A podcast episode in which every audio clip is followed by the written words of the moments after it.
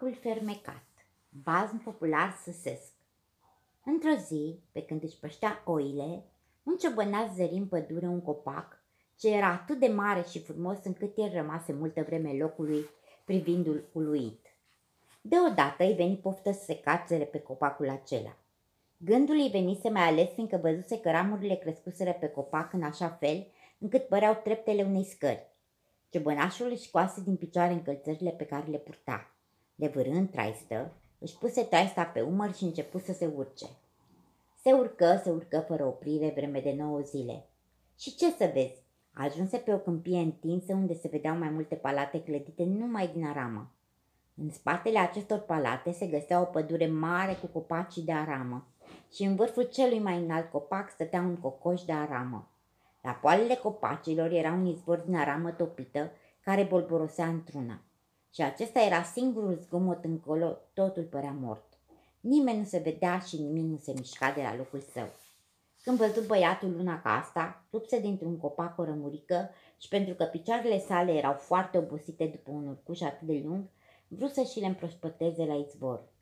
Își muie deci picioarele în apa de arama a izvorului și când le scoase iarăși afară, ele erau acoperite cu un strat curat de aramă strălucitoare. Se întoarse repede la copacul cel mare, dar acesta se înălțase până sunt în nori și capătul nici nu-i se mai vedea. Acolo sus trebuie să fie mult mai frumos, se gândi el. Și început să se castere din nou.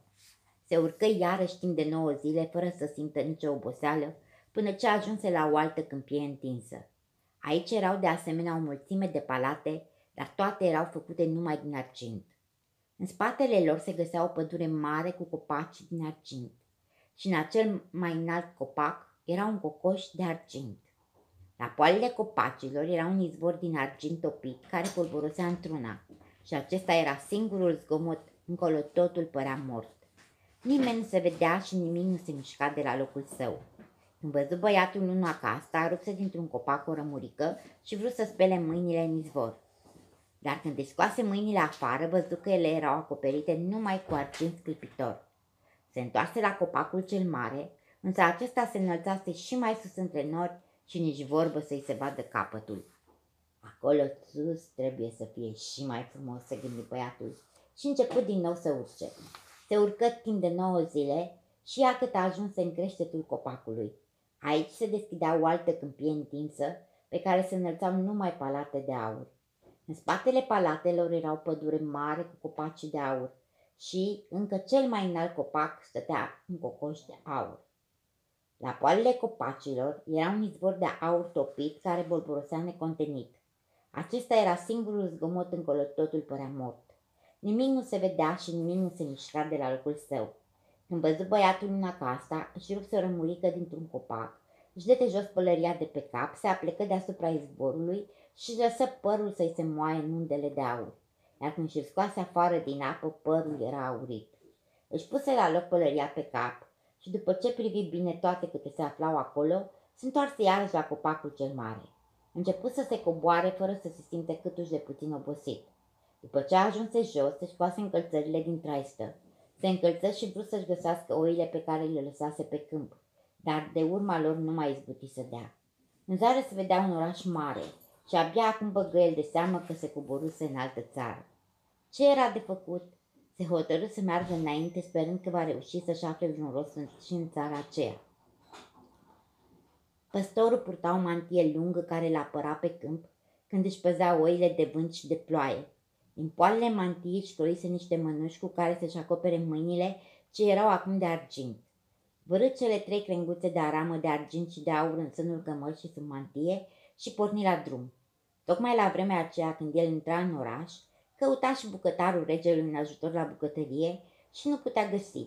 Tot căutând așa, ajunse la marginea orașului.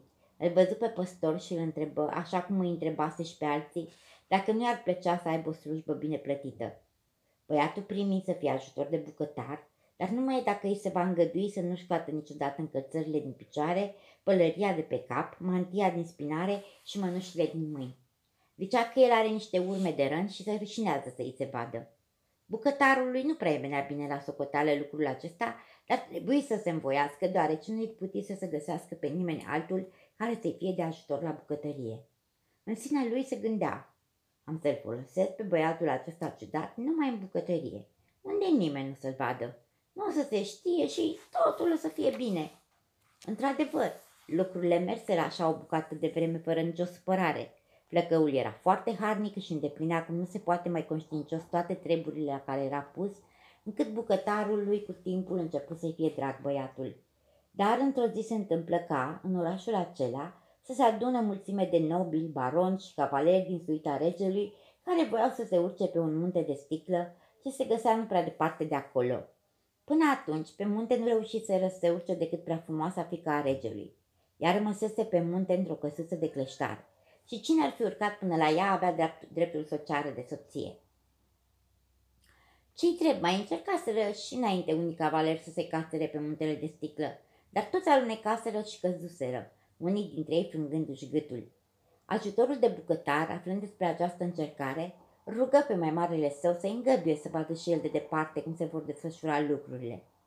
Bucătarul lăsă să se ducă să vadă ce se petrecea pe muntele de sticlă, tocmai pentru că fusese tot timpul atât de harnic și săritor, dar la plecare îl sfătui.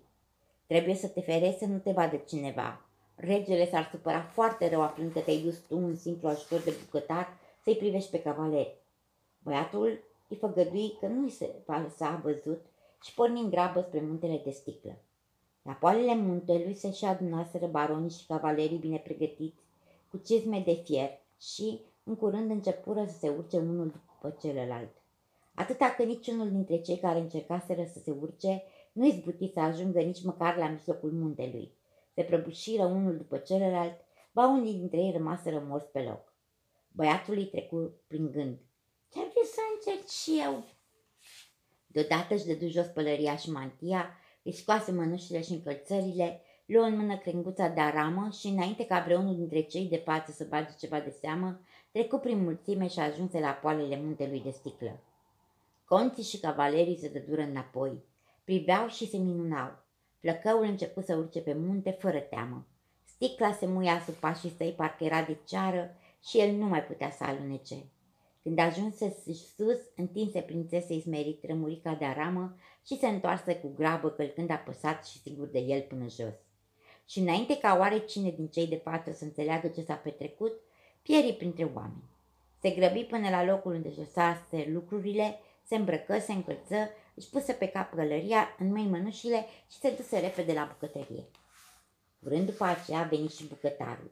Acesta îi povestea ajutorului său un lucru de care se mira foarte mult și anume că un tinerel frumos cu picioare de aramă, mâini de argint și păr de aur, se urcase pe muntele de sticlă și dăruise prințesei o rămurică de aramă, după care se întorsese și pierise în mulțime. Apoi îl întrebă pe ajutorul său dacă nu l-a văzut și el pe tinerelul cu pricina și dacă n-a fost de față când s-au petrecut aceste întâmplări de care voia tot orașul.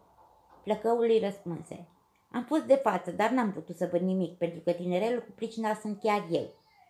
Bucătarul ruse cu poftă de cuvintele ajutorului său și grei în glumă. Dacă tu ești tânărul acela, atunci și eu voi ajunge un domn mare. În ziua următoare se adunară de două ori mai mulți conți și cavaleri decât în prima zi și toți voiau să încerce să se suie pe muntele de sticlă. Băiatul rugă încă o dată pe bucătar și îngăduie să prevească și el din depărtare la câte urmau să se petreacă. Bucătarul nu se îndură să-l oprească, dar îl sfătui. Trebuie să te ferești ca de foc să nu te vadă ce careva. Regele s-ar numia rău. Băiatul îi făgădui și porni spre locul unde stătuse ascuns cu o zi în urmă. Cavalerii începură să urce. În zadar. Alnecară unul după altul și mulți dintre ei rămaseră morți pe loc. Băiatul nu șobăi multă vreme și încercă pentru a doua oară să se urce pe munte. Își scoase mantia din spinare, pălăria de pe cap, încălțările din picioare și mănușile din mâini. Luă crenguța de argint în mâini și porni sigur de el și liniștit, în sus pe munte. Sticla se muia sub pașii lui, parcă era de ceară, și unde călca el rămâneau urme. Curând ajunse sus, întinse prințesei smerit crenguța de argint și ea i-ar fi prins cu dragă inimă mâna dacă băiatul i-ar fi dat-o, dar el se întoarse cât ai clipi înapoi și pieri în mulțime. Își puse mantia, pălăria, încălțările și mănușile și plecă iute către bucătăria unde sluja.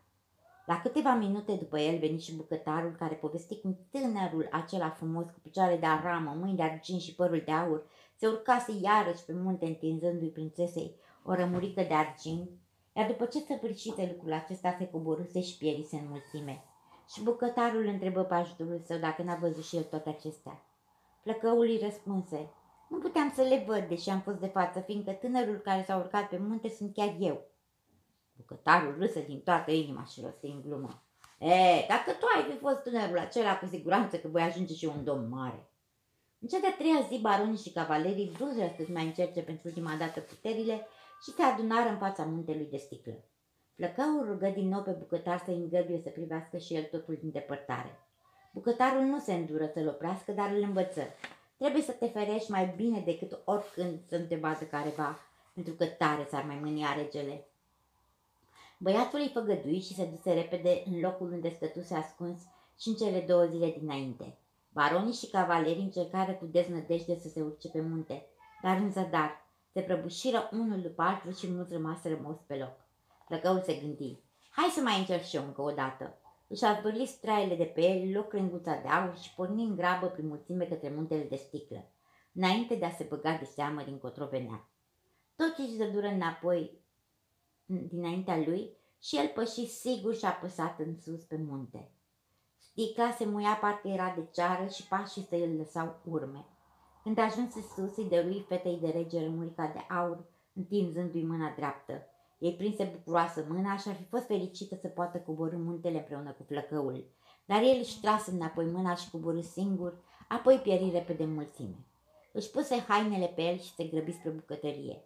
Reîntorcându-se acasă, bucătarul povesti cum tinerelul acela frumos cu picioare de aramă, mâini de argint și păr de aur, urcase muntele de sticlă pentru a treia oară, îi dăruise fete de rege o rămurică de aur, îi întinsese și mâna, dar apoi se coborâse singur și pierise în mulțime. Îl întrebă dacă nu a văzut și el lucrul acesta. Băiatul îi răspunde cinstit. Cum puteam să le văd când tânărul care s-a urcat pe munte a fost chiar eu? Bucătarul râse din nou auzind cuvintele băiatului, cuvinte ce îi se păreau doar niște glume pline de has și glăsui. Ei, dacă tu ai fost tânărul acela, fără îndoială că și eu voi ajunge curând un domn mare. Regele și fica sa erau însă foarte mâhnit și pentru că tinerul elul ce frumos nu voia să se arate și să le spună cine era în realitate. Și atunci regele sfătui de curten de următoarea poruncă. Toți băieții din țară cu capul gol de scult și fără mănânci vor trebui să treacă prin fața lui și a copilei sale. Aceștia se înfățișară și trecură prin fața lui și a copilei sale, dar cel pe care îl căutau nu fu văzut printre ei. Regele dădu din nou sfoară în țară să cerceteze dacă nu se mai află cumva vreun băiat care încă nu s-a înfățișat înaintea lui și a copilei sale. Bucătarul a auzit porunca să duse la rege și de Stăpâne, eu am un ajutor de bucătar care mă servește cu cinste și credință, numai că el nu poate fi cu niciun preț acela pe care îl cauți. Și asta pentru că ajutorul meu are pe el niște urme de rând și s-a tocmit la bucătărie numai fiindcă i-am îngăduit să poarte într-una mantia, pălăria, încălțările și mănușile. Regele vrut să se încredințeze, iar fata regelui, bucurându-se în taina inimii sale, se gândea, nu poate să fie altul decât el. Bucătarul fu silit să rămână în fața regelui. Un slujitor se duse și îl chemă pe tânărul ajutor de la bucătărie. Acesta a sosit și regele îl întrebă. Tu ești acela care s-a urcat de trei ori pe muntele de sticlă? Eu sunt, îi răspunse plăcăul. Dezvelește scapul, mâinile și picioarele, îi porunci regele. Îndată flăcăul a zvârlit cât colopălăria, mantia, încălțările și mânușile și rămase în fața tuturor în deplina sa frumusețe. Întinse prințesei mâna și ea o strânsă nespus de fericită. Se făcu nunta și nu după multă vreme, după aceea, regele încredință țara urmașului său. Crezi acum că i-au urcat muntele de sticlă de trei ori? Întrebă nou rege pe bucătar. Dacă n-aș crede asta, ce-aș mai putea să cred? Răspunse bucătarul și se rugă pentru iertare. Bine, pentru că te-ai încredințat de adevărul celor ce ți-am spus pe când eram ajutorul tău, am să te fac și pe tine un domn mare, așa cum nădăjduiai. Te voi face dregător. Vei veghea asupra tuturor bucătorilor din țară. Bucătarul îi mulțumi cu lacrimi în ochi. Trecu însă un timp și într-o zi regina rugă pe soțul ei să povestească felul cum își dobândise părul de aur, mâinile de argint și picioarele de aramă, ca și cele trei crenguțe de aramă, de argint și de aur. Îți voi povesti totul pendelete, draga mea soție, spuse regele, ba chiar am să te duc să vezi și tu acele minunății. Nou rege voia ca împreună cu soția lui să urce încă o dată în copacul fermecat și să arate palatele ce se aflau acolo.